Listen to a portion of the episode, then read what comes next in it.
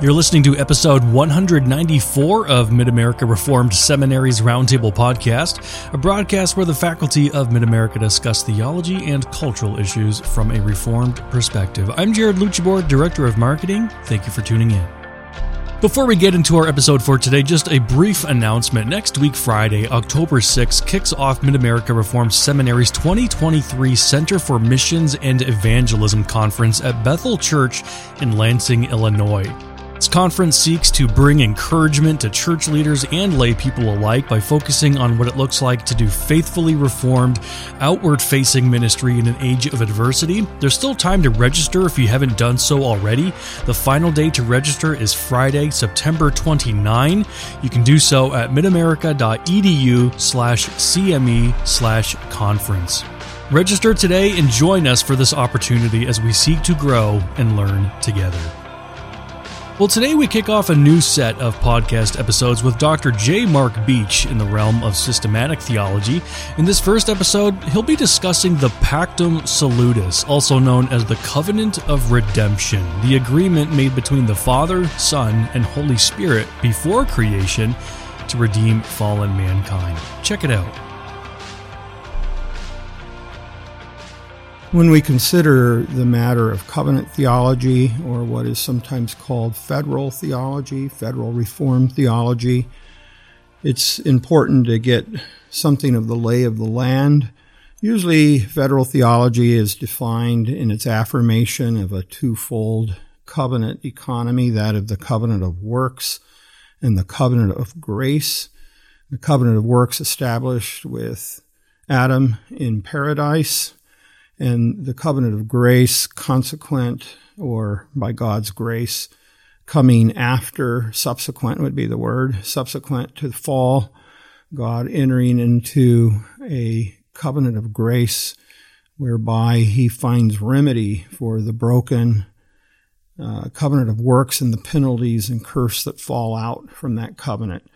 And then the covenant of grace in classic Reformed theology is concerned to point out that Christ himself is the substance of that uh, covenant promise, that he fulfills the provisions of the original covenant of works to love God with all your heart, to obey God in every way, uh, a, a full and perfect obedience born of a heart of love, devotion, worship, adoration of God, and love of neighbor as self. So keeping all the the provisions of the law, but also then undergoing the penalty of the broken covenant of works. Dust you are, to dust you return, and uh, suffering the wrath of God for our sins.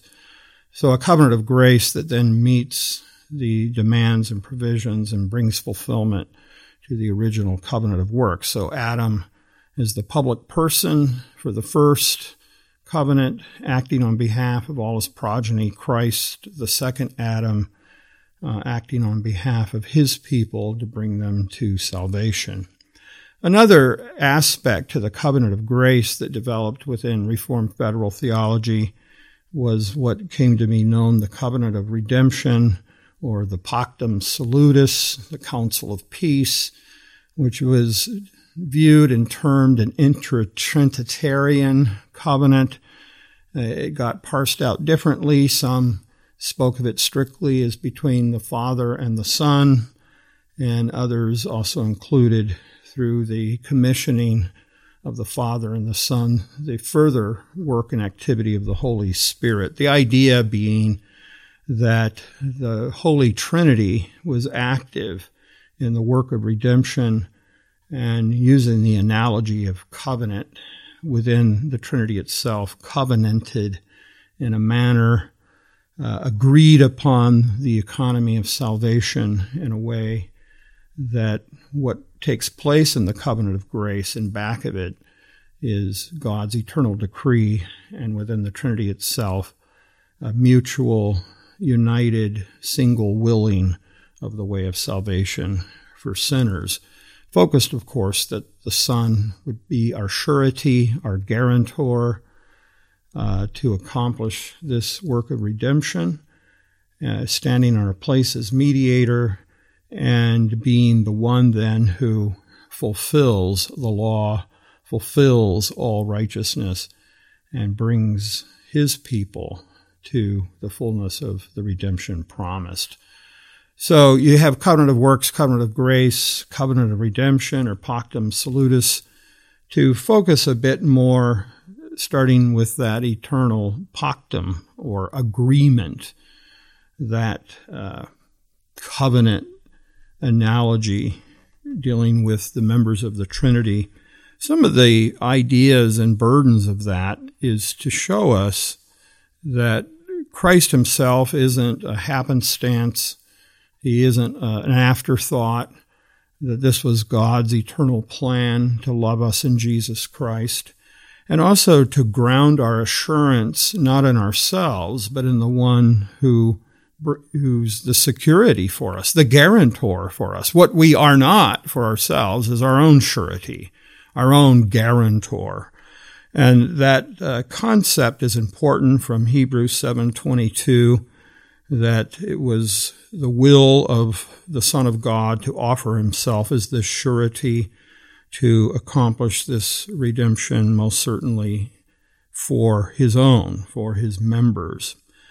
And so within seventeenth century Reformed theology, dealing with a variety of matters, the Pactum Salutis emerged as a further development, amplification, explanation of what became known as the Covenant of Grace. And um, that's a doctrine that it's it, it didn't ever come to very clear confessional expression. You might kind of read between the lines, but as such, you're not going to find, to my knowledge, a Reformed confession that has a heading or a development directly speaking of a Pactum Salutis, or covenant of redemption.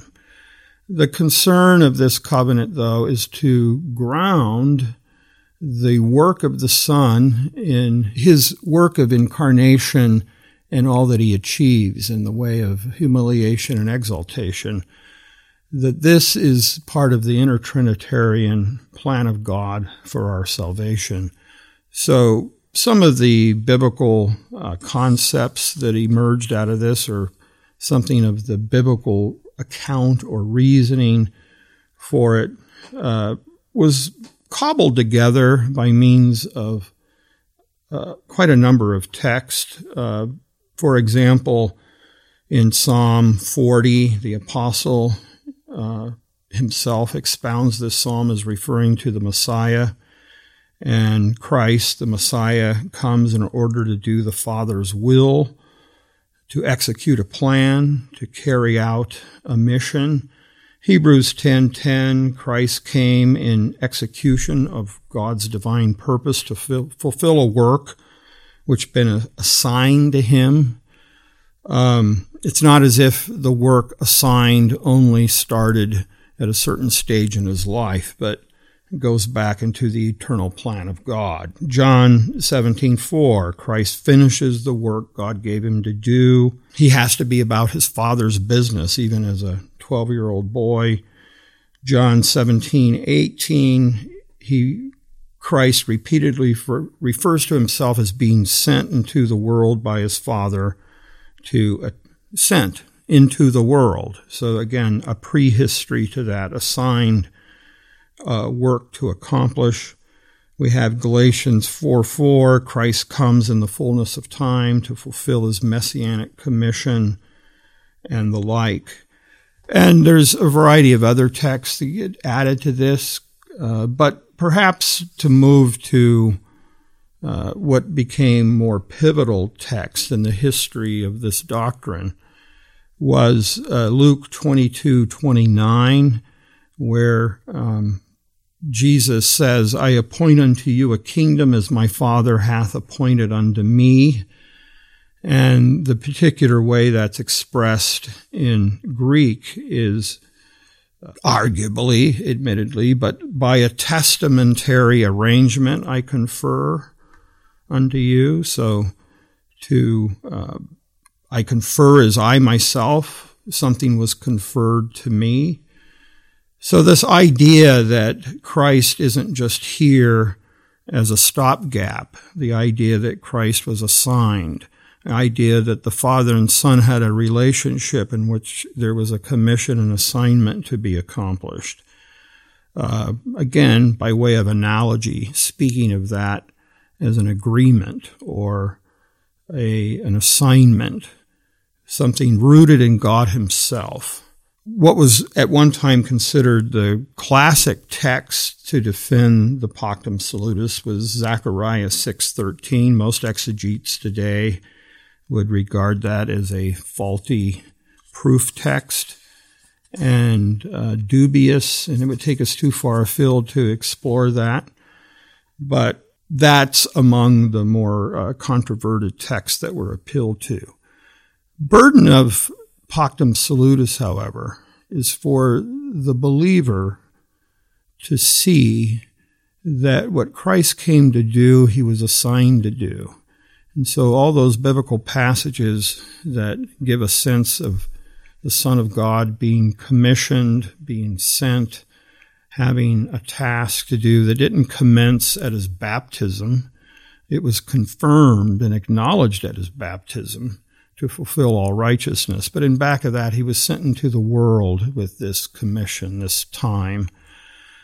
Now, maybe an area of controversy regarding the Pactum Salutis is the notion that God himself needs to covenant within himself to do something. A particularly severe critic of the Pactum was the more contemporary theologian Karl Barth, because he read this particular doctrine, I don't think legitimately, but he accused the Reformed tradition in this regard of depicting God as needing to covenant within himself in order to be gracious. And he also depicted it as a kind of plan B. He doesn't use that language, but that's the gist of his criticism, is that God was a God one way prior to the fall, and then after the fall, he covenanted together, so to speak. Uh, the Trinity agreed to assign the Son this task, and now in this manner, in this way, God will be gracious to us. But it's not God's eternal way. There was a previous way, a law way of God being God with us, and then subsequently a gracious gospel way. I think that criticism has infiltrated a lot of Reformed theology, even theology that's very unsympathetic with Barth's bigger project. It's important to answer Barth on that, and one of the things to see is, no, it's never the case that God has to covenant within himself in order to become gracious. That is who he is. And it was, it's really the Reformed doctrine of the eternal decree delivers the Reformed tradition from that criticism. Because the Pactum isn't something you would call opposite of the divine decree, but a way of giving expression to an aspect of the divine decree. God's decree, we always must remember, is eternal.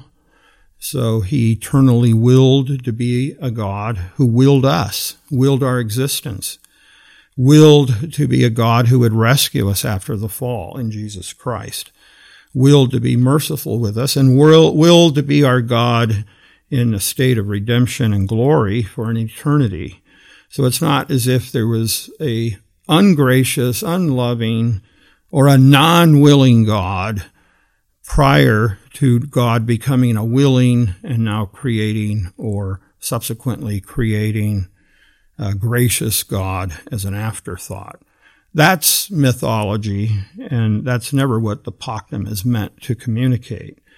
It's a way of focusing an aspect of the divine decree that in God willing something, he's also willing something about himself, something Barth would actually agree with, that God is willing to be God in relationship with us. And since it's an eternal will of God, you can't get back before a time, in quotes, a temporal time in which God wasn't that God.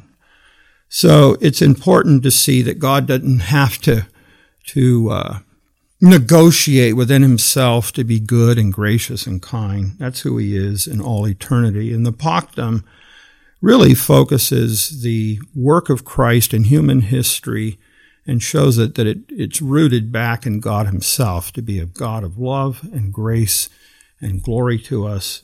And that uh, shows us his sovereign work of salvation.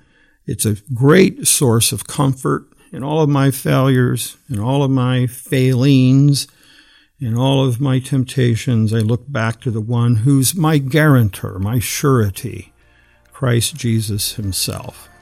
Thus, the Pactum Salutis.